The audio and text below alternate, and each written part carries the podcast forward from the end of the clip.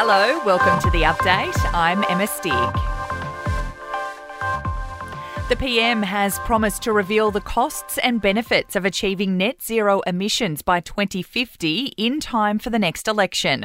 The Liberals and Nationals are trying to reach a consensus on the issue ahead of next month's Glasgow summit. We will explain to people in rural and regional Australia in particular how we'll be standing with them as they work through the challenges that they will face and realise the opportunities are there for more jobs, more investment Scott Morrison speaking in Parliament there.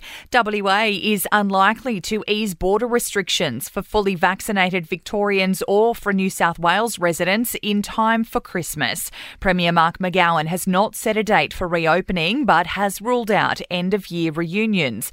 While the Queensland Premier has hit the road urging those in regional parts to get vaccinated before the borders open in mid December.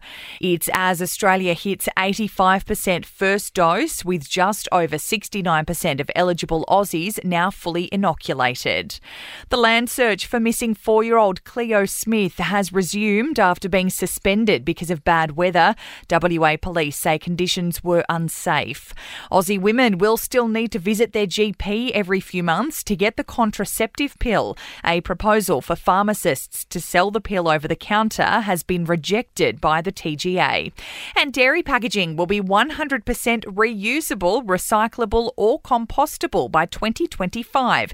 The entire supply chain has signed on to a roadmap to improve sustainability.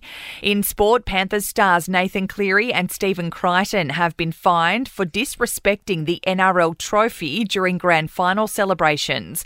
New Cricket Australia selector Tony Dodemaide says he'll be aiming to strike the right balance between incumbency and form when he joins George Bailey and Justin Langer to pick the squad for the Ashes series. And Australian all rounder Marcus Stoinis says they aren't worried about their seventh place T20 ranking ahead of the World Cup and believes the side can go all the way.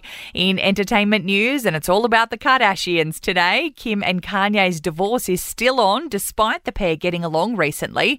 They're separating their assets, with Kim paying her ex $23 million so she can hold on to their LA estate. Scott Disick apparently isn't taking taking Kourtney Kardashian's engagement very well. Travis Barker popped the question yesterday, and Kourtney's ex is said to be devastated by the news. And Kardashian fans hoping to watch Kourtney's engagement are in luck. Camera crews were on the Montecito Beach as Travis Barker got down on one knee, with the big moment to feature in the family's new Hulu show. That's the latest from the Nova podcast news team, but we'll see you tomorrow morning for another episode of The Update.